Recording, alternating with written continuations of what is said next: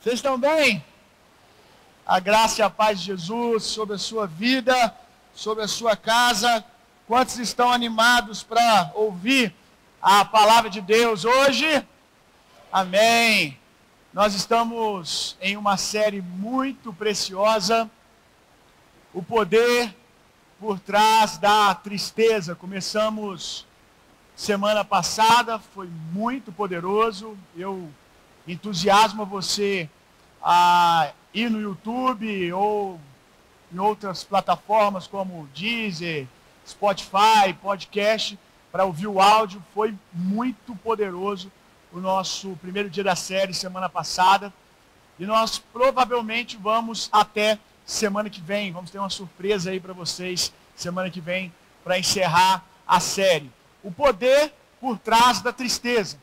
Para quem não veio semana passada, quando você lê essa frase no primeiro momento, o poder por trás da tristeza, talvez venha na sua mente que o significado dessa frase é que nós vamos falar para você qual é o tipo de ação do diabo que está por trás da tristeza que você sentiu em algum momento da sua vida, que você está sentindo agora.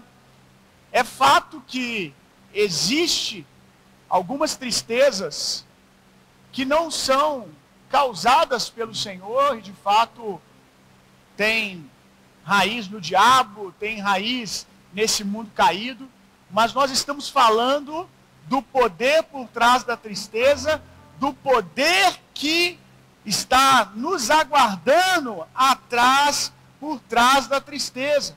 O poder que a tristeza que vem de Deus gera em nós.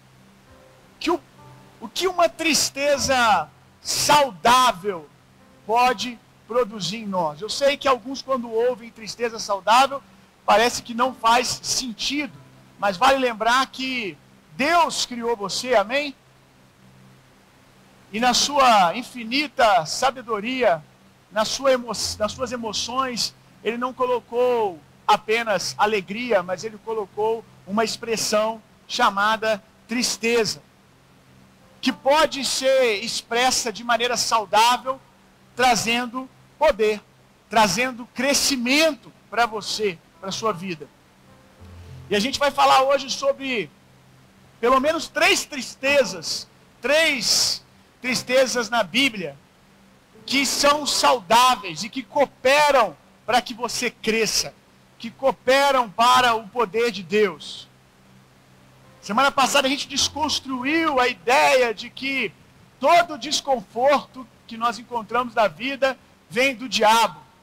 Nós desconstruímos a ideia que o aprendizado ele precisa ser sempre ah, lúdico, ele precisa ser sempre confortável.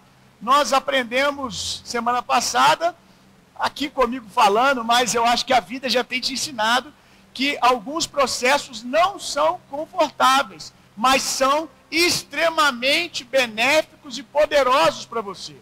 Provavelmente as áreas da sua vida que você é mais desenvolvido, que você é mais maduro, é fruto de alguém que não fugiu do processo e se deixou ser aperfeiçoado. Amém? Então vamos lá. Primeira tristeza saudável. Tristeza para compaixão. Abre a sua Bíblia comigo lá em Neemias, no capítulo 1. Nós vamos ler o verso 4. Eu já ministrei algumas vezes já na minha vida sobre Neemias. É um homem que a vida dele fala muito comigo, porque Neemias, ele estava com uma vida comparada com os seus conterrâneos, com o seu povo confortável. Apesar dele estar em exílio, ele estava numa posição de privilégio, servindo à mesa do rei, tendo acessos que as outras pessoas não tinham. E enquanto Neemias estava servindo à mesa do rei, o povo dele estava padecendo, o povo dele estava sofrendo. Mas Neemias ele se move em compaixão quando ele fica sabendo que, apesar dele ter alguns privilégios, o povo dele, que tinha o mesmo sangue que ele, estava passando por humilhações, estava passando por privações, ele se move em íntima compaixão e ele chora pelo seu povo e ele abre mão do lugar de privilégio que ele tinha para poder favorecer o seu povo. Ele não só abre mão do lugar de privilégio, mas ele usa tudo aquilo que ele conquistou, servindo ali, conquistando o coração do rei, para favorecer uh, o povo dele. Neemias me chama muita atenção como José, que foi lançado à frente, né? José foi lançado à frente para poder salvar, preservar os seus irmãos. E ele passou por algumas privações, né? Acho que todos aqui conhecem um pouco da história de José, lançado no poço, lançado na prisão, e tudo isso para que no tempo oportuno ele tivesse sido esticado o suficiente, tivesse se, se, se tornado o líder que ele tinha que se tornar para poder libertar um povo e favorecer os seus irmãos. Então, Neemias, como José, ele estava na hora certa, no lugar certo e decidiu fazer a coisa certa. Porque deve ser muito tentador você estar no lugar certo, na hora certa, e decidir fazer a coisa certa, te tirar desse lugar de privilégio. Deu para entender? Você está na hora certa, no lugar certo, é, com privilégios ali que Deus te deu, e agora Deus fala: larga tudo. Fui eu que te dei, fui eu que te coloquei aqui, mas larga tudo agora, porque você precisa usar isso para favorecer os seus irmãos. Olha isso, meu irmão. Você tem que sentir a dor do outro para fazer isso. Você tem que sentir a dor do outro. Você tem que conseguir olhar além do que os seus olhos naturais, né? Melhor, você precisa conseguir olhar além da alegria que você está sentindo de estar naquele lugar de privilégio. Você precisa entrar num lugar de uma boa tristeza. Quantos estão entendendo o que eu estou dizendo? Você precisa, mesmo estando num lugar maravilhoso, que é a vida do crente, aleluia, amém? Uma vida abundante, o lugar lindo que nós estamos em Deus, de vez em quando, é saudável nós olharmos para o outro e conseguirmos, por algum tempo, sair desse lugar de alegria que é lícito, é bom, e entrar num lugar de tristeza que é bom também, que é saudável também, que a Bíblia chama de íntima compaixão, que é a capacidade de se colocar no lugar do outro é viver uma tristeza que não é sua, mas se torna sua porque você se coloca no lugar do outro. Neemias, vamos ler. Vamos lá. Nós vamos ler apenas isso, depois você pode ler em casa para entender o contexto. Espero que você leia, não espere a próxima novela da Record. Ah, quando, quando ouvi essas coisas, que coisas? Quando ele ouviu como estava a sua terra natal. Quando ouvi essas coisas, sentei-me e chorei. Passei dias lamentando, jejuando e orando de, ao Deus do céu. Gente, estava tudo bem. Ele estava feliz, ele estava alegre, como a gente está alegre, está feliz.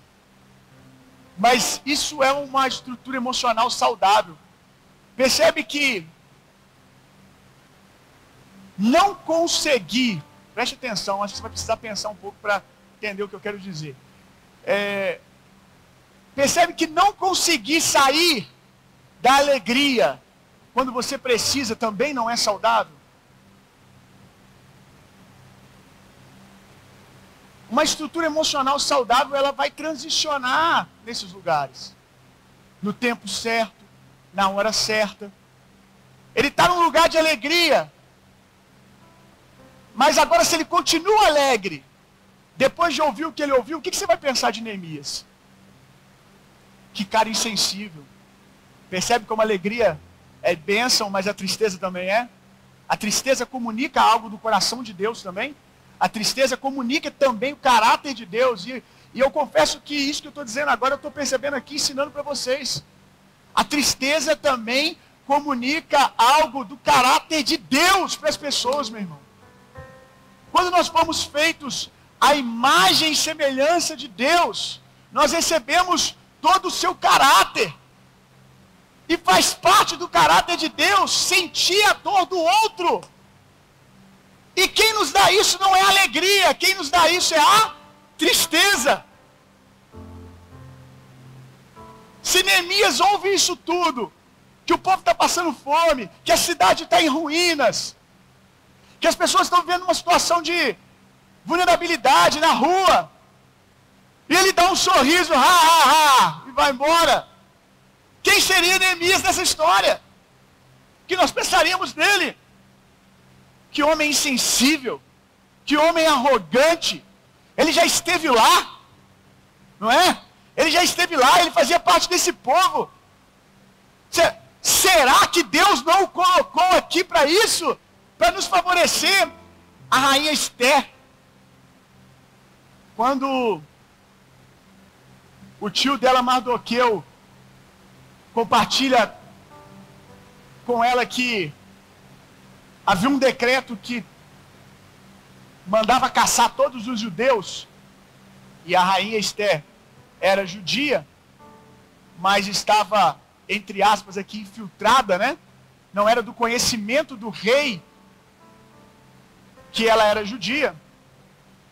E Mardoqueu chega para ela e diz: Olha, Esther, há um decreto, o rei, ele mandou caçar todos os judeus. E aí ele diz: Esther, será que não foi para isso, para esse momento, que Deus te colocou onde Ele te colocou? Ele está dizendo, Esther, você é uma arma secreta de Deus para um tempo oportuno. E muitos de vocês são armas secretas de Deus para um tempo oportuno para responder um momento. Eu estou orando para poder, não vou aqui entrar em detalhes, mas eu estou orando para esse ano viveu uma loucura aí, alguns sabem do que eu estou falando. Levar a igreja a conquistar algo que vai ser uma verdadeira loucura, um verdadeiro. Uma bagunça, uma bagunça nessa cidade. Algo que vai mexer com muita gente, vai mexer com o espírito de prostituição dessa cidade, vai mexer com o espírito político dessa cidade e vai mexer com o espírito religioso dessa cidade. E na oração, quinta-feira, eu falei para Jesus: Jesus, você quer esse lugar, eu te dou esse lugar. Eu sou o tipo de pessoa, Jesus. Eu sou o tipo de pessoa que você pode procurar para fazer coisas desse tipo.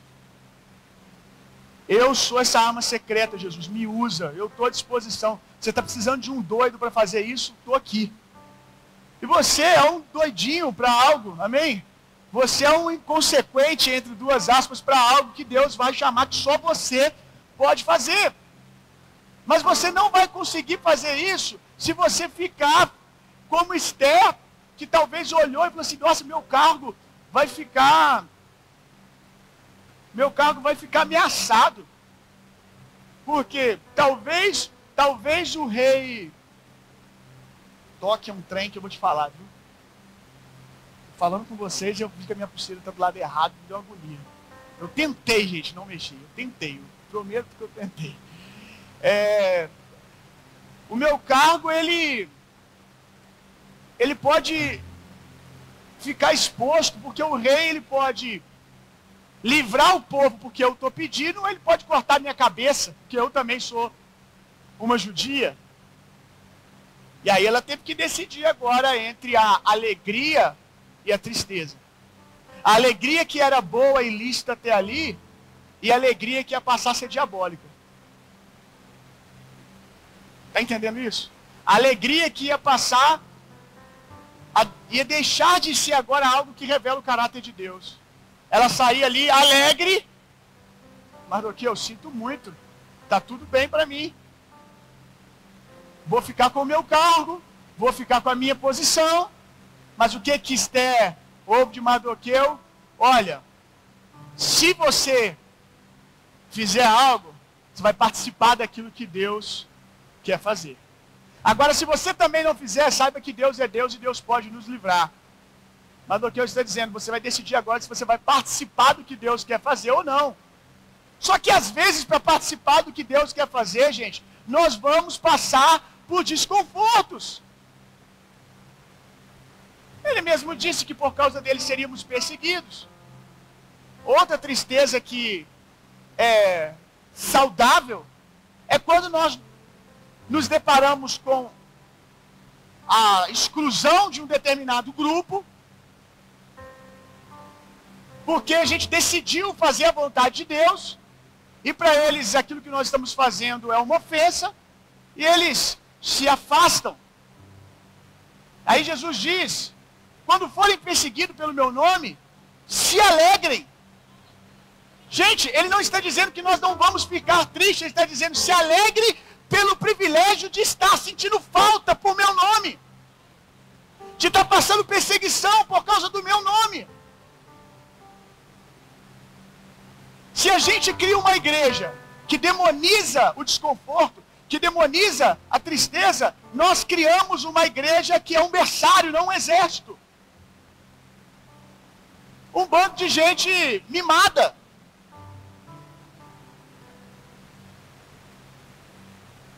Que no primeiro desafio, na primeira humilhação por causa de Jesus, no trabalho, na universidade, na família, vai negar o Senhor. Vai retroceder. Vai desistir. Porque vou passar vergonha. Não me envergonho do Evangelho, porque ele é o poder de Deus. Essa é a, é a ousadia que os apóstolos viviam.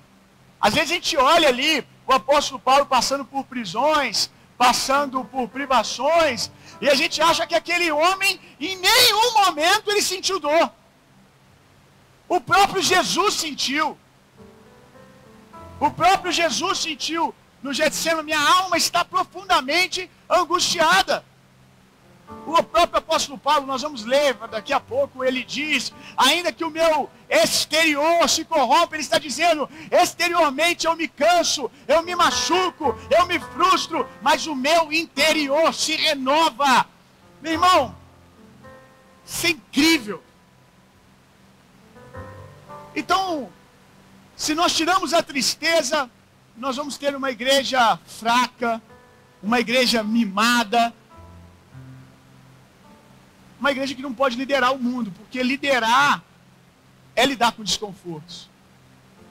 Liderar é lidar com desconfortos, porque liderar é ser pioneiro. Liderar, liderar é estar à frente. E se você está à frente, muitas vezes você está trilhando um caminho que ninguém trilhou. Então, às vezes, pela ignorância, as pessoas não vão entender e não vão te dar o apoio daquilo que você acha que elas têm que te dar. E aqui um outro erro a gente tem aprendido que o mundo sempre nos deve alguma coisa. Ninguém te deve nada, meu irmão.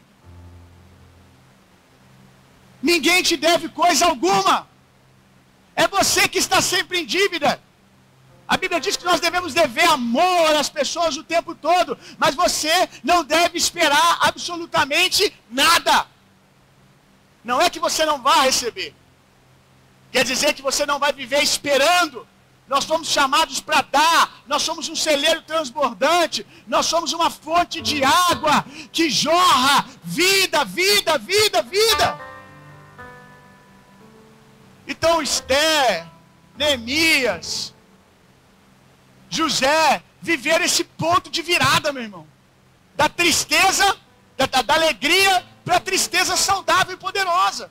Que deu a eles a capacidade de transformar um cenário.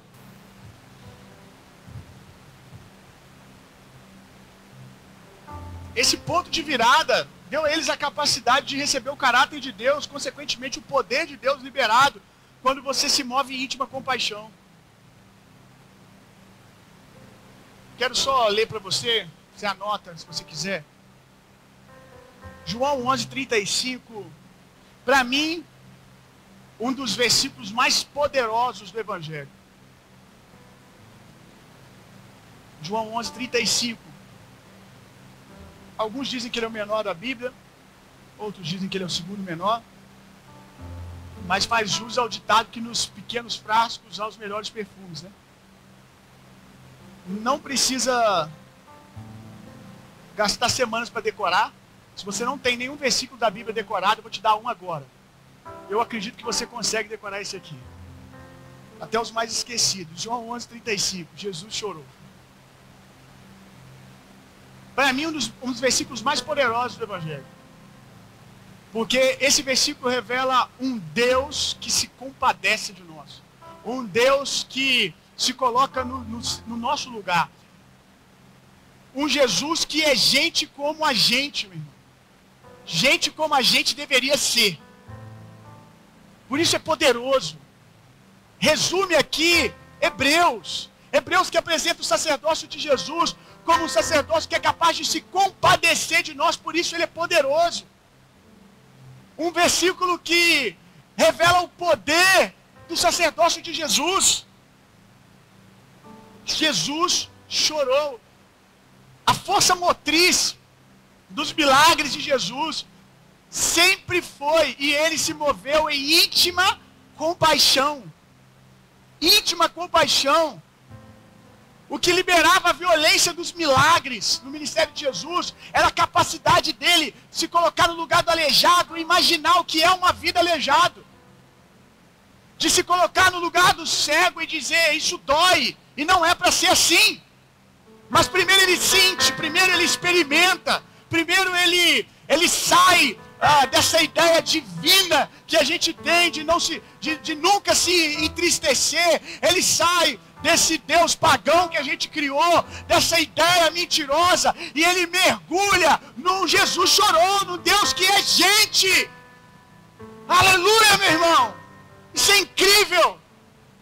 Isso libera poder. E a gente acha que o que libera poder é termos uma pose de desse Deus pagão. Supremo desse sacerdote da velha aliança que não se aproxima do pecador, que é mais santo, que é mais divino, que transcende o natural. Vocês estão entendendo o que eu estou dizendo, gente? Jesus não. Ele nos faz um convite, meu irmão, de entender que o poder está também no que nós chamamos de fraqueza, tristeza, o sentimento fraco. E ele se move em íntima compaixão e as pessoas são curadas. Eu sempre digo que dizia mais quando eu ensinava mais sobre dons espirituais. Que as pessoas elas querem fluir nos dons, e é bom isso, elas querem curar, elas querem ver a ressurreição dos mortos, tal. Isso tudo é maravilhoso. E a gente ensina sobre isso. Em algum nível as pessoas até vivem, mas eu percebo que chega uma hora que a gente estagna. A gente crê em milagre, a gente vê alguns níveis de cura, mas a gente não avança para o extraordinário, a gente não avança um pouco mais, porque chega uma hora que o nosso nível de amor pelo outro não, não continua. Não vai junto com a nossa vontade de fazer milagre, de operar cura. E a gente percebe que muitas vezes o nosso desejo de ministrar uma cura e o outro ser curado não, não, não está, na verdade, no fato de que eu amo o outro e eu não quero que ele permaneça assim, mas é porque é uma oportunidade de respaldar o meu ministério e de eu ter uma experiência louca de ver alguém ser curado por meio da minha vida. O centro é eu. O centro é a minha experiência. Quantas vezes nós queremos ah, orar por alguém para poder ter a experiência de ver o poder que nós carregamos. Para poder ver que legal, eu orei e alguém foi curado. Ainda que a gente não fale assim, mas só o fato de o outro não estar no centro e você estar no centro, já significa isso. Mas Jesus ele não curava para mostrar poder. Ele curava porque ele tinha poder, e o poder é o amor, a, capaz de, a capacidade de se colocar no lugar do outro. Era isso que liberava a violência dos milagres da vida de Jesus. Então, se a gente quer crescer nas manifestações de milagres, nós precisamos crescer em amor, em íntima compaixão pelo outro. Quanto mais eu me coloco no lugar do outro, mais eu tenho capacidade de ministrar cura, mais eu vou liberar poder na vida do outro. O que, que você quer fazer? O que você quer fazer? Esse ponto de virada transformou situações, transformou um povo, salvou um povo. E é isso que nós precisamos. De vez em quando, tomar um choque nas ruas dessa cidade e ver que, apesar do mundo alegre, feliz, lindo que nós vivemos, no Evangelho, no reino de Deus, existe um mundo padecendo lá fora. A gente vive dois extremos. Aqueles que Ah, a gente vive uma vida abundante. Não pode falar, não pode falar do caos que está lá fora. Não pode falar, não pode ah, se entristecer com o que está acontecendo lá fora, porque nós somos superiores, nós somos divinos. Eu, ok, aí do outro lado está aqueles que também não pode falar do que nós recebemos em Jesus uma vida de autoridade, uma vida abundante, uma vida alegre, porque o mundo não está assim. Meu irmão, nós podemos transitar nesses dois sentimentos. Nós podemos entender que somos abundantes, que somos alegres, que somos abastecidos e prósperos em tudo. Porém, assim como Deus é, ele foi capaz de se colocar no lugar do outro. Nós podemos, vez ou outra, sair desse lugar e se colocar no lugar do outro. Não para permanecer na miséria. Porque tem gente que acha que ah, caridade, que ser uma pessoa caridosa, é você ser um franciscano. Que desce ao nível da miséria e lá fica. E Deus se fez carne Deus foi ao nível do, do, pecado, da miséria, mas não para ficar ali conosco, mas para nos levar à plena estatura de Cristo. Nós descemos, nos compadecemos e não ficamos ali, e levamos. Vem comigo! Mas só é possível se a gente sentir a dor do outro também, gente. Essa bolha que a gente cria tem que ser quebrada. A gente tem que conseguir viver a loucura de num culto desse, a gente está tá rindo, chorando, às vezes de alegria, pela presença, e sair daqui e ver o que está lá fora e chorar de dor. Agora, se você chora de dor e não faz nada, isso é pena. Também não é um, uma, uma tristeza poderosa, saudável. A tristeza divina, ela produz algo. E vamos para o segundo ponto aqui. Eu preciso de Neemias aqui, amém? Eu preciso de Neemias aqui, meu irmão. Gente que gasta o que for preciso, financeiramente, emocionalmente, de tempo, pela vida do outro, quando necessário. Eu preciso disso, meu irmão. Preciso que você entenda o seu lugar. Preciso que, do mesmo jeito que a gente celebra na hora que a gente for chorar pelo estado da nossa cidade, a gente chore a gente chora dizendo, Jesus, muda isso e nos usa. Eis-nos aqui. Eis-nos aqui.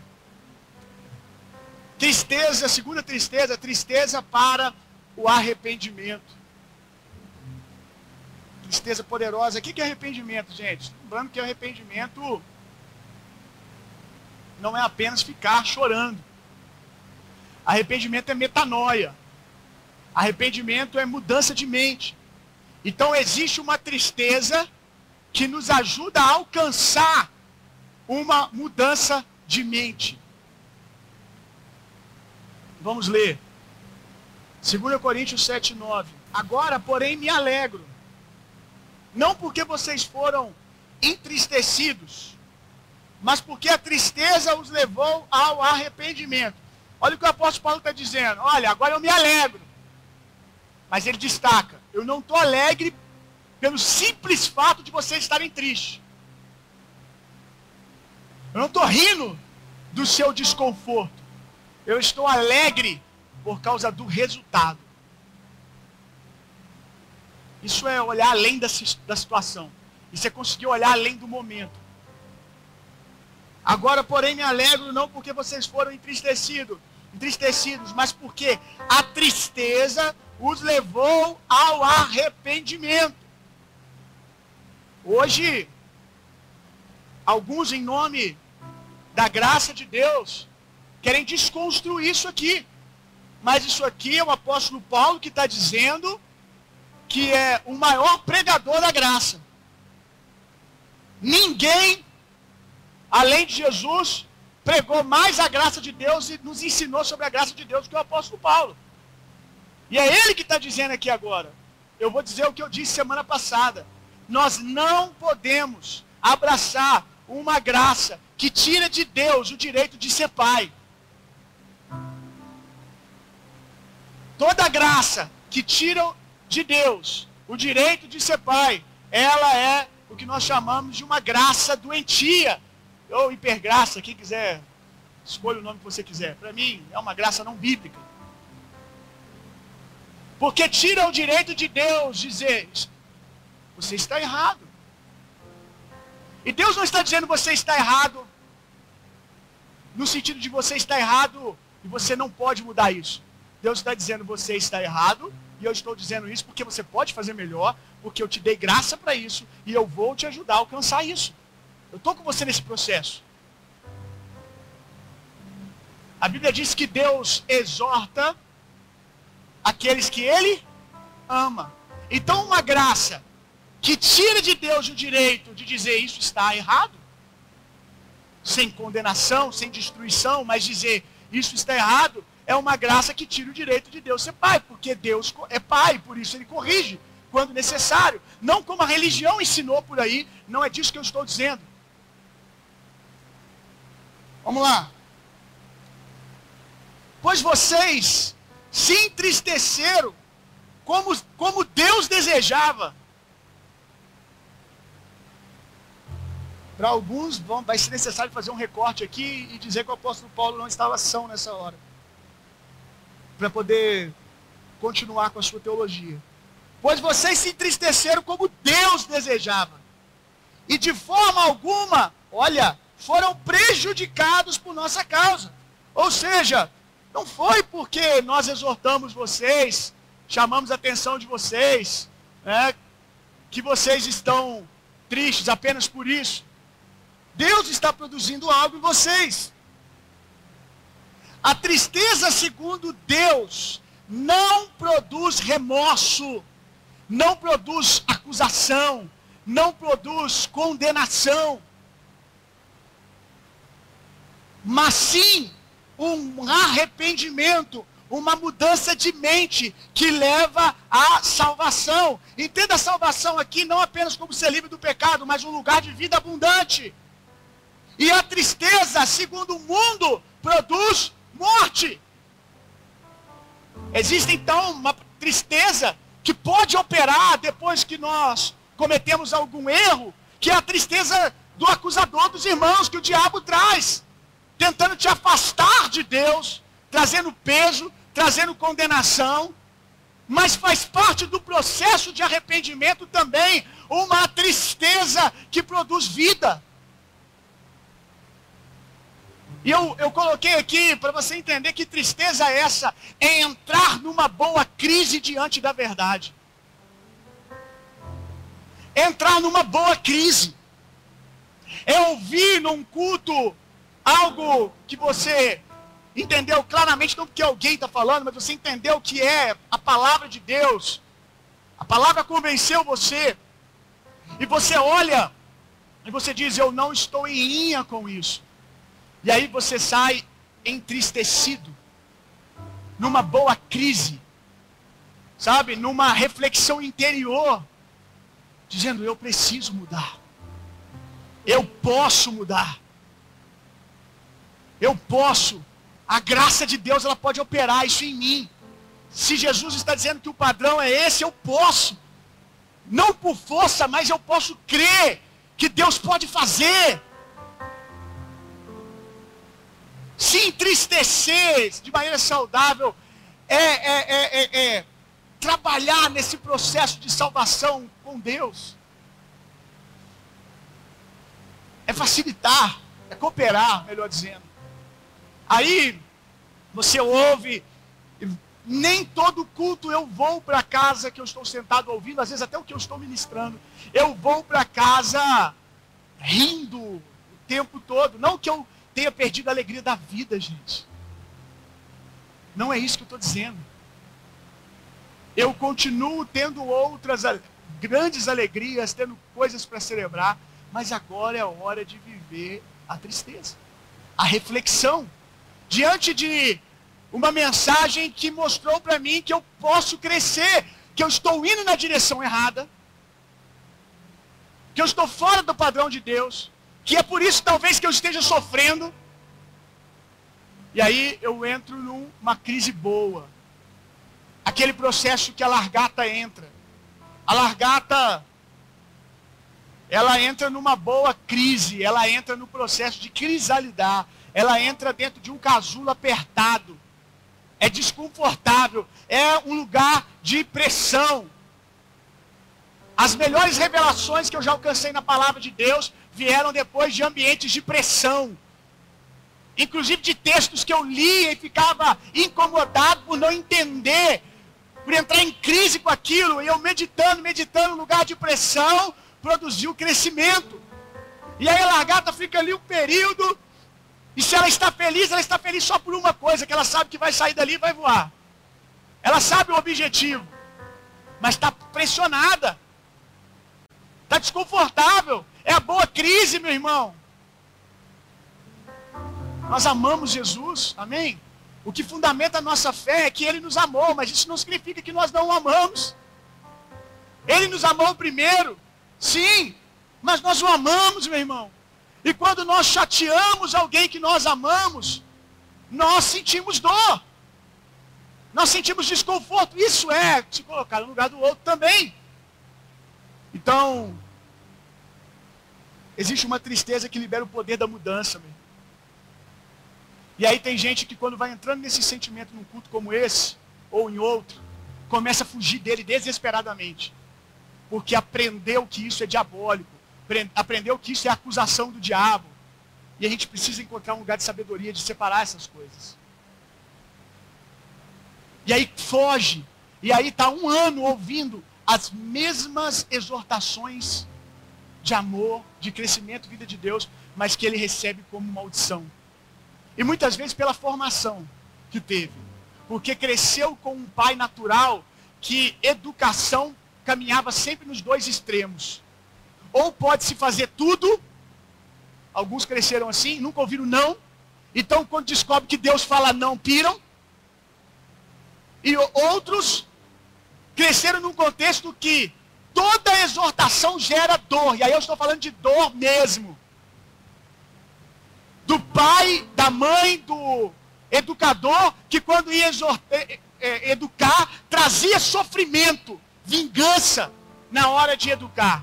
E aí entende que não, que processo de educação, que confronto só pode ser ruim. Porque a vida inteira a imagem que teve de pai, a educação, o não, só trouxe desconforto. Só que Deus não é o seu pai. Deus é o nosso padrão de paternidade mais alto, Ele está acima. Nós santificamos o teu nome, nós separamos Ele, nós colocamos Ele acima das nossas experiências.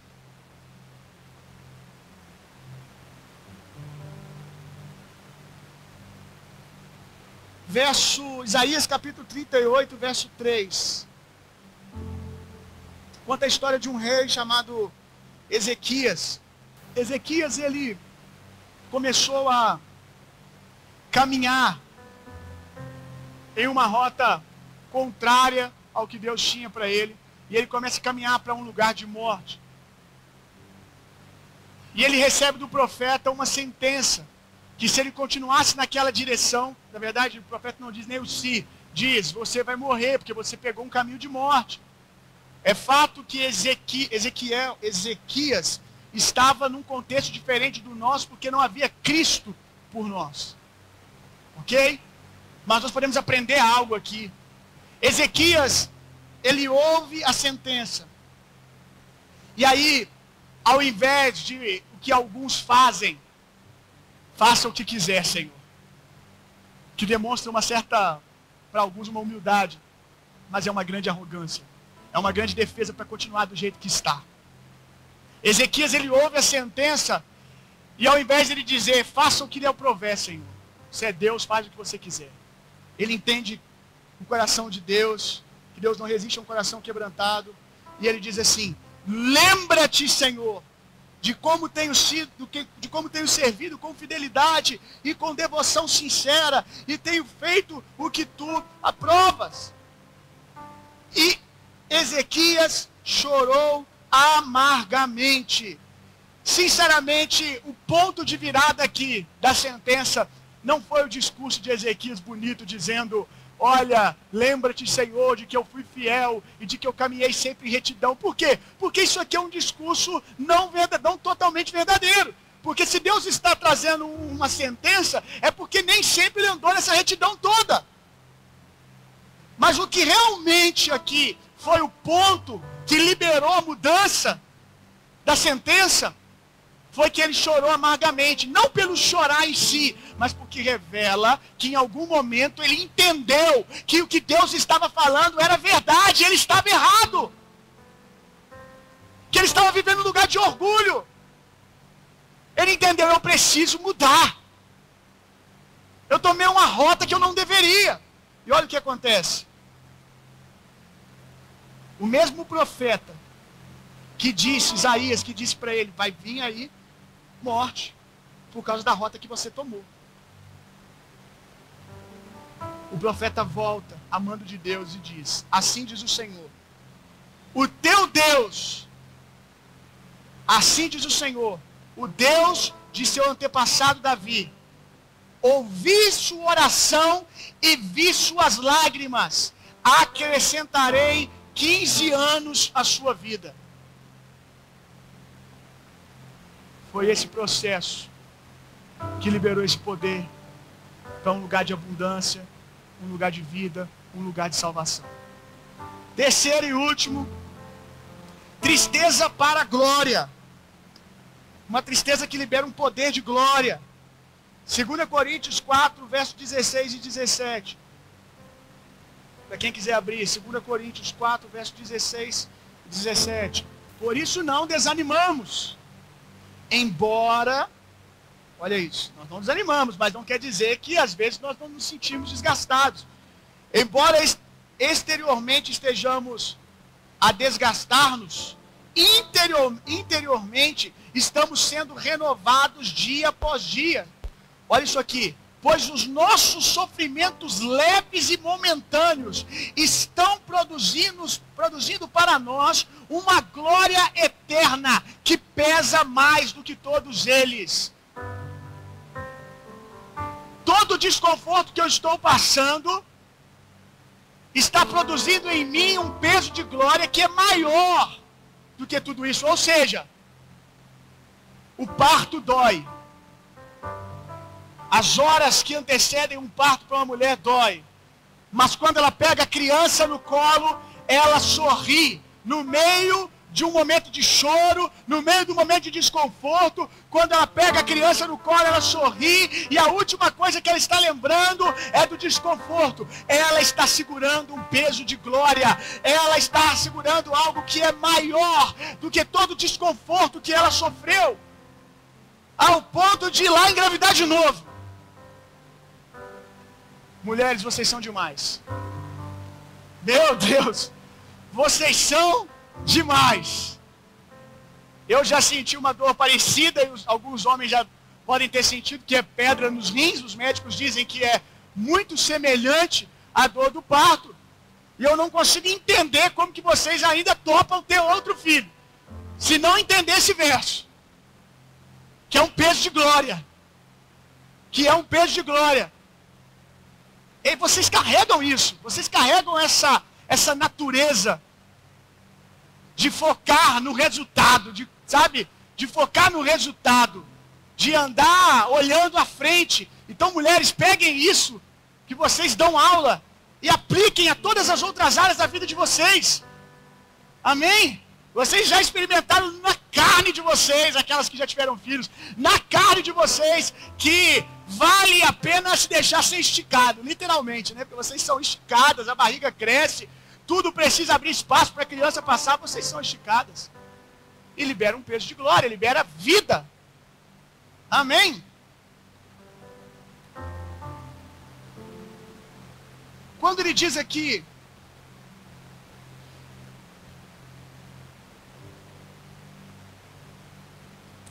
as leves momentâneas tribulações, sofrimentos, produzem para nós uma glória eterna. Coloque aí, aperfeiçoamento. Aperfeiçoamento, uma glória eterna.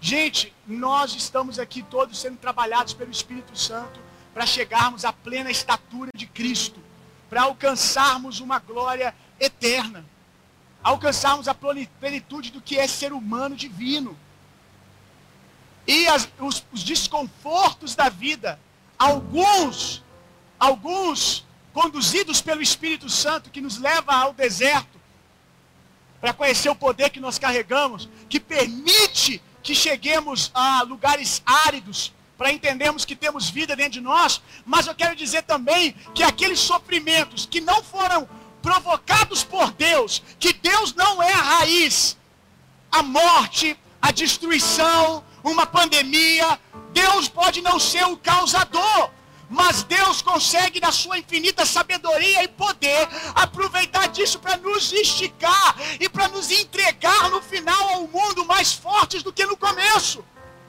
produzindo em nós um peso de glória, sendo aperfeiçoados. Último verso aqui, tristeza para a glória. Salmos 126, versos 5 e 6.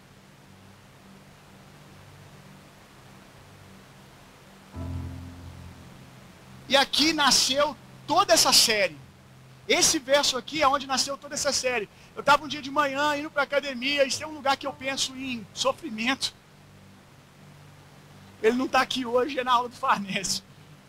Se tem um lugar que eu vou meditando, você vê, né? Nasceu indo para a academia, porque eu vou eu vou buscando força na palavra de Deus, irmão. Eu vou buscando versos aqui para me dizer assim, você consegue, porque chega lá, meu irmão. É, o dia tem dia que ele acorda de mau humor, dá ruim porque ele está de mau humor. E tem dia que ele acorda muito feliz e dá ruim porque ele está muito feliz. Porque quando ele está muito feliz ele quer treinar mais. Então a gente fica lascado de qualquer jeito. A diferença é que quando ele está de mau humor, ele só dá o treino. E desconta a raiva. Tortura a gente. E o dia que ele está feliz, ele participa do treino. E quando ele participa, é ele que dá o ritmo. Aí, meu amigo, é isso aqui. Ó. Aí eu indo, e eu estava meditando. Porque a minha alma, ela queria dormir, ela queria alegria de dormir. Então o negócio bom é dormir. Na hora errada pode ser um problema. Minha alma queria dormir, queria ficar em casa. Aqueles que semeiam com lágrimas, olha que texto poderoso para você ir para academia. Aqueles, meu irmão, eu não, eu não sou um bom coach. Eu não sou um bom coach. Eu vou te dar a realidade, vou dizer que você pode vencer ela, tá bom? Aqueles que semeiam com lágrimas, dói, com cantos de alegria colherão. E é isso aqui. Quem já foi num, num treino muito desanimado e você terminou ele, você entra no chuveiro gelado da academia, você se sente o He-Man. He-Man! Uau! Ah, uau! Eu consegui, eu venci! Aqueles que saem chorando enquanto lança semente, voltarão com cantos de alegria, trazendo os seus feixes. Esse é o texto base de tudo aqui que a gente está construindo. Aqueles que semeiam com alegrias, com alegria, com canto, com, desculpa, aqueles que semeiam com lágrimas, com cantos de alegria colherão. Aquele que sai chorando enquanto lança a semente, voltará com cantos de alegria, trazendo o resultado. E aqui nós encontramos esses dois sentimentos poderosos aplicados na hora certa, no lugar certo. Alegria e tristeza no mesmo texto e nenhum sendo. É... Como é que eu vou usar aqui a palavra? Nenhum deles sendo. Vou ter, vou ter que inventar uma palavra, gente. Hã? Não, nenhum deles sendo. Pode ser Mas eu vou ter que inventar uma palavra para vocês entenderem. Pa pastor, pregador, pode fazer isso. Diabolizados. Ok? Deu para entender agora? Viu? Nenhum dos dois. Nenhum dos dois aqui está recebendo esse peso aí do diabo, diabolizado. Meu Deus, a língua portuguesa chorou agora. A Débora está ali, oh meu Deus, ajuda, Jesus. Falta oração, né? Se você estivesse orando por mim que eu estou pregando aqui agora, Jesus tinha traga a palavra certa. Transfere a unção aí. Olha só. Tá os dois aqui. E os dois aqui não estão sendo apresentados como obra do diabo, mas como parte de um processo divino que é de colheita. Gente, a gente às vezes lê a Bíblia e não para para imaginar do que está falando, o que está dizendo aqui, o contexto. Semear, gente, não é plantar feijãozinho, não, igual você está acostumado, não. Quem aqui cresceu na cidade, o mais próximo que você entende de semear é plantar feijãozinho no colégio, é plantar hortinha na sua casa ali, planta uma hortinha para você comer e tal. Mas o contexto de semeadura aqui é sobrevivência, é vida. Aqui, esse contexto de semeadura não é uma semente, não. É semear um campo inteiro, sem as máquinas que nós temos hoje para fazer por nós. É você tendo posses, e era só para quem tinha condição financeira, você ter bois puxando. Mas que não significa que aqui você não vai enfiar o arado para dentro da terra. Preste atenção nisso, irmão. Os mais bem-sucedidos tinham juntas de boi, que iam à frente, mas aqui não, não quer dizer que você não vai enfiar o arado na terra, meu irmão. E os que não tinham condições financeiras faziam isso da enxada. Não é um buraco, não é dois buracos, são centenas de milhares de buracos, dia após dia, no lugar chamado Israel, meu irmão. Que o sol pega, meu amigo. O sol pega na cabeça. Ali a criança nasce, ela recebe um sol só para ela. Eu já fui lá, eu estou falando do que eu sei. Cada ser humano, você desceu no aeroporto, alguém diz assim, está aprovado, pode entrar, toma o seu sol. É só para você. Um sol quente, você está ali, arando a terra. E detalhe, você ara, ara, ara e não nasce nada. E é aqui que alguns não entendem que você precisa envolver fé nesse processo, meu irmão. E a sua fé não pode morrer pelo desconforto da semeadura. Sua fé não pode viver de circunstâncias, de porque está sendo desconfortável, é Deus, Deus não está fazendo, Deus não está envolvido. Paulo ouviu, aliás, nos disse o que, o que ele ouviu do Senhor. Deus tem colocado uma porta diante de nós e temos encontrado resistência. Não é porque é uma porta que Deus deu que você não vai encontrar resistência. Não é porque é uma terra que Deus deu que você não vai encontrar gigantes. Pelo contrário, você vai encontrar porque você é o gigante na verdade. E ali está tá desconfortável. A gente precisa de uma fé, gente, que, que saia da empolgação. Quando a gente recebe uma palavra de Deus, gente, ainda mais se ela vier assim, bem recheada de sobrenatural, como, por exemplo, alguém que você nunca viu, alguém que não conhece nem teu nome, chega, fala o teu nome e diz assim, seu nome é tal, não é? Deus manda te dizer isso, isso e isso. Se vem assim, produz animação ou não produz, gente? Por menos que isso, você ouve uma palavra de Deus, você fica eufórico. Isso é bênção. Isso é lindo. É de Deus também. O problema é quando você acha que precisa ter esse sentimento toda hora para que signifique que a semente está crescendo. Aí você recebe essa euforia, que é normal da nossa emoção, a gente recebe uma palavra de Deus, a gente se alegra, está certo. Aí chega na segunda, nasceu? Não. Chega na terça, nasceu? Não. Chega na quarta, nasceu? Não. Passou uma semana, passou duas semanas e não nasceu. E em muitos casos não vai nascer. Sabe por quê? Porque você não regou, porque você parou de acreditar. Paulo diz para Timóteo: milita pelas profecias que recebeste, coopera com elas, crendo dia após dia. Eu estou arando, não nasceu, mas eu vou continuar arando, porque eu creio. Eu creio que a semente é boa, Eu creio na semente, gente. Eu creio na semente. Eu posso me sentir capaz, me sentir isso, me sentir aquilo, mas eu creio na semente. O meu papel é só jogar ela na terra, é só receber no meu coração. É isso, eu preciso continuar cuidando da semente. Não interessa como eu me sinto, não interessa como eu me vejo, não interessa se eu acordei de manhã eufórico como naquele dia ou não. Eu permaneço crendo na semente. Não é crendo em mim, é crendo na semente. Vem você muito bom.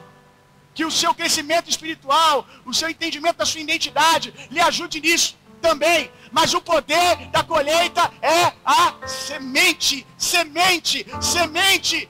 E a Bíblia diz que nós recebemos a mesma semente. Cristo é a semente, meu irmão. palavra saiu da boca de Deus, não volta antes que se cumpra o propósito para qual foi enviada. Eu continuo arando, arando, arando, arando, arando. É o fato que eu vou continuar arando na direção do que Deus falou para mim.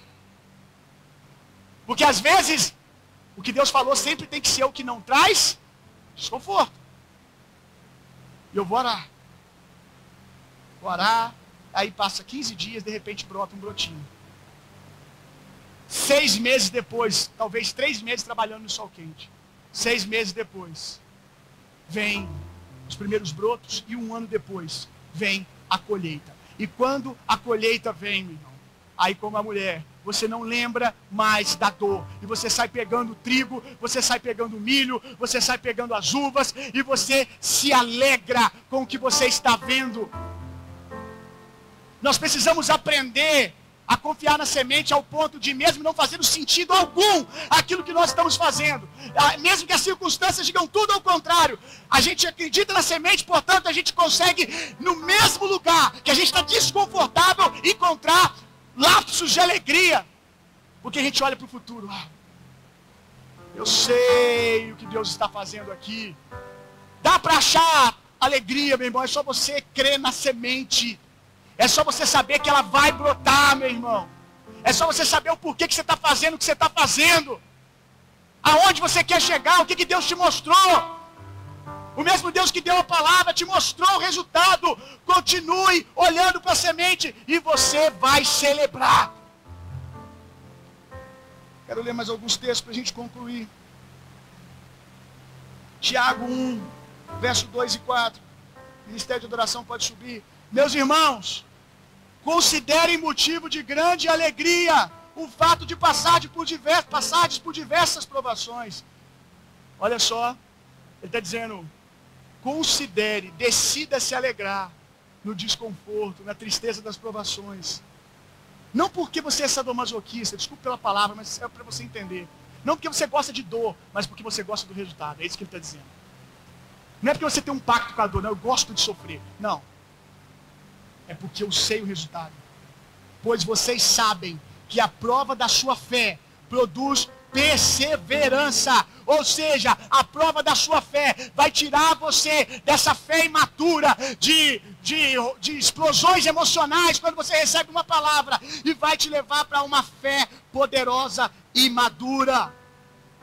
Pois vocês sabem que a prova da sua fé produz perseverança, e a perseverança deve ter ação completa, a fim de que vocês sejam maduros e íntegros, sem lhe faltar coisa alguma. Para quem é herança? Para os filhos maduros. Pois bem, para você encontrar maturidade, você precisa se deixar ser esticado. Salmo 56, 8. Olha que coisa linda isso aqui. Para você que acha que, quando você está passando por esses desconfortos, que vem de Deus, significa que Deus está rindo. Olha só, gente, o que Tiago disse. Preste atenção. Tiago está dizendo: não é sobre ficar alegre porque está doendo, essa coisa estranha. É de ficar alegre pelo resultado.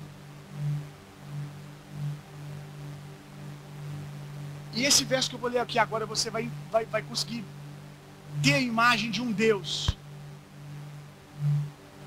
que sofre no seu período de pressão, que sofre, que se compadece do seu desconforto, mas que mesmo se compadecendo, se isso provém dele para o seu crescimento, não estou falando das obras do diabo, ele vai deixar você passar, e vai passar por você. Quem tem filho sabe o que eu estou dizendo. A gente falou semana passada sobre isso. Pai, mas eu quero agora ver televisão. Pai, mas agora eu quero. Tem hora que o Tito não quer trocar nem a fralda, gente. Tá todo cagado. E a gente fala assim, Tito, vamos, vamos, vamos trocar a fralda. Tito ele tem a mania de tudo que ele fala, quem conhece ele sabe. As, as primeiras palavras dele todas são cantando. Ele começou a falar cantando. Você fala assim, Tito, Vamos trocar a fralda? Ele, não. Nem sei fazer igualzinho ele faz. Só quem já viu sabe. Você pergunta se ele quer alguma coisa, ele não fala dá. Ele fala, dá. Não. E às vezes está desconfortável para ele. Quem já teve filho pequeno sabe que às vezes o filho tem que dormir e não quer. Como é que pode isso, né? Você vê que está sofrendo, gente. Infelizmente, aqueles que ainda não têm filho, vão, talvez o sobrinho, você vai ter vivido essa experiência. Mas podem confiar na gente, a gente não está inventando, não. É assim mesmo. Você vê que a criança está sofrendo, porque ela não aceita que o melhor para ela agora é dormir. E você olha, está desconfortável. Ela não está feliz. Ela não está alegre, mas ela acha que Obedecer agora vai produzir um sofrimento maior do que aquilo que ela está vivendo. E às vezes a gente precisa entender, meu irmão, que alguns sofrimentos são o ponto de mudança para sair de um sofrimento eterno, de um sofrimento contínuo. Aí, Tito, vamos dormir? Não. Quantas vezes a gente teve que pegar, e até hoje, agora que ele está dormindo sem mamar, então, Chega na cama, ele quer brincar, ele quer música, ele quer isso, ele quer aquilo. E de vez em quando a Natália pega ele, quase que amarra, né? Ela pega assim a, as perninhas dele, bota aqui assim, igual um macaquinho. Garra ele, bota os braços aqui debaixo. Ele dá uma choradinha, assim, uma resmungada, mas essa é coisa de segundos. E de repente ele começa a embalar ali no ritmo e dorme às vezes em um minuto, gente. Uma criança que tinha uma hora chorando que não queria dormir, dorme em 20 segundos. Em 20 segundos. Agora, como pai, pai de verdade que entende educação como um processo de crescimento e amor pelo seu filho. Porque tem pai que é doente. Tem pai que, que vê na, na correção um lugar de vingança, de explosão emocional, do, do, dos, dos, desafios que está enfrentando no trabalho, da, da, da, da sua, das suas mazelas interior, interiores as suas doenças emocionais, e aí querem descontar no filho. Não é disso que eu estou falando. Querem descontar no filho, que o filho fez raiva, aí vai lá e a correção é uma expressão de vingança. Eu vou descontar o que você fez comigo. E não é uma, um processo de amor, de educação, de crescimento. Mas os pais saudáveis, que não são doentes, quando seu filho está num processo de correção, às vezes dói. Sim ou não? Dá vontade de dar o que quer, dá? Dá vontade de fazer do jeito que eles querem. Dá vontade. Eu já, o Tito pequenininho, eu já tive algumas vezes que pegar ele, porque ele estava fazendo pirraças excessivas. Pegar ele e falar, agora a gente vai lá pro quarto. Já meio do restaurante, já peguei ele, nós vamos para um cantinho agora, nós vamos conversar. Pequenininho daquele jeito. Sentava ele no meu colo, ele gritando, que quer, que quer, que quer, que vai fazer, que vai acontecer. Você vai ficar aqui pai está doendo em mim o desconforto dele. Eu abraço, eu beijo ele, no meio da correção eu demonstro amor. E eu estou ali com ele e ele está querendo sair. Mas de repente ele vai entendendo aquilo, ele aceita a correção, foi desconfortável, mas o resultado é bom para ele e para mim. Quando ele está numa determinada situação e eu vejo que o meu filho é celebrado, porque ele é uma pessoa educada, porque ele é uma pessoa respeitosa, não que seja perfeito, tá? Você vai ver ele fazendo pirraça ainda, vai ver ele fazendo excesso, é um ser humaninho como qualquer outro.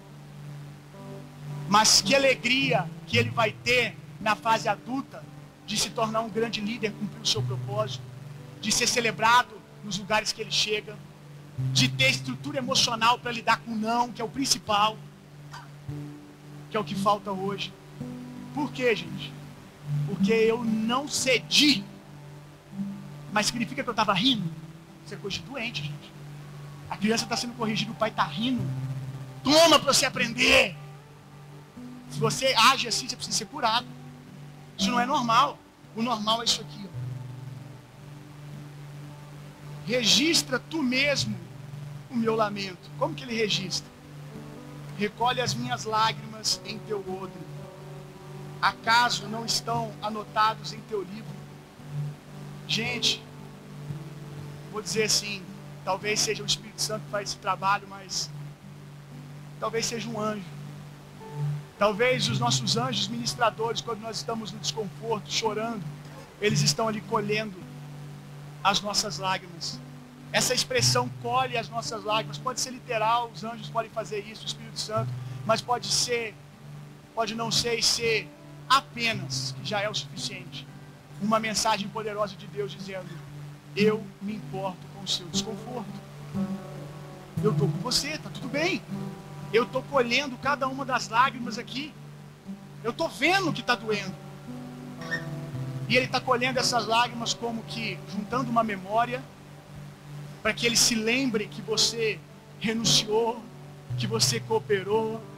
São lágrimas de promessas que você está crendo, está doendo, a alma está gritando, vai, na, vai em tal direção. Gente, a alma às vezes não quer semear, não, gente. A alma quer sombra e água fresca. A alma não quer o processo de semeadura, não. Se a gente ficar dando para nossa alma só o que é bom para ela, né? Que ela se apega, a gente não vai semear, não tudo, tudo que for difícil, toda renúncia que a gente tiver que fazer. Gente, término de relacionamento. Quem aqui já passou por isso? E hoje, como eu, você, creio que aqueles que estão casados têm um casamento abençoado, feliz, próspero. Mas quando jovem, quando termina um relacionamento, parece o fim do mundo. Hein? Cruz credo. Ah, vou morrer. Morre nada. Aí, Vivinho da Silva. Vivi, tu nem lembra mais daquele traste. Nem lembra. Seguiu a vida. Mas e se você escolhe o fácil? O fácil era aceitar tudo, aceitar menos do que aquilo que Deus prometeu, que Deus falou para você, mas ali estava produzindo um caminho pelo menos um pouquinho mais confortável do que ter que dizer não para você mesmo, para sua carne suas emoções se apegaram, é bom ter alguém para conversar no final do dia, para dividir a vida. Aqueles que, pela ignorância, em algum momento, mesmo sendo cristãos, vamos lá, eu vou desenhar uma situação aqui, porque cristãos também erram, e às vezes ali você cedeu e você teve relação sexual no seu, no seu namoro, eu não estou falando isso para te trazer nenhuma condenação, quero que você entenda algo. E aí você, no seu namoro, você tinha vida sexual ativa ou teve experiências. E aí o apego da carne é maior ainda, né? Estou falando para a gente aqui. Estou falando para a gente aqui, para ser humano. Você está entendendo o que eu estou dizendo? E o apego carnal é maior ainda. E aí, além das suas emoções, que gosta daquilo que a pessoa te oferece, ainda que às vezes seja tão babaca, mas vez ou outra te oferece uma migalha.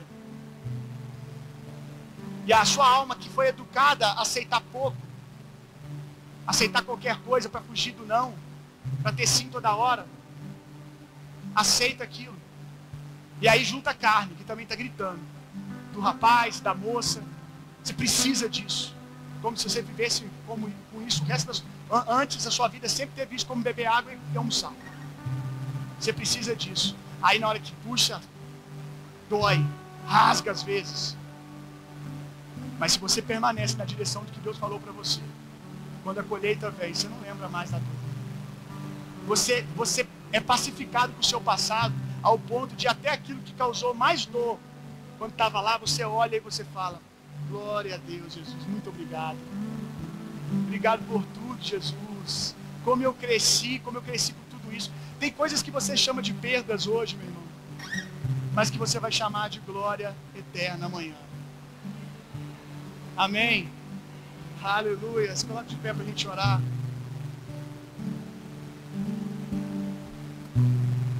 Eu sempre, sempre falei que o, que o culto da manhã era uma dificuldade absurda para mim. Eu sempre brinquei com a Natália e falei assim, olha, um dia quando eu quando eu for pastor de uma igreja, se eu for pastor presidente de uma igreja, eu eu vou tirar o culto da manhã. Porque misericórdia, quem inventou isso estava na carne. Jesus não acordava cedo para cultuar com os discípulos, eu tenho certeza. Eu tenho certeza que ele dormia até as 10. É a minha heresia pessoal. E hoje é mais tranquilo. Hoje eu acordei, você ficar no recalque, acordei, até correr eu corri. Cadê o Diego, gente, para ouvir isso?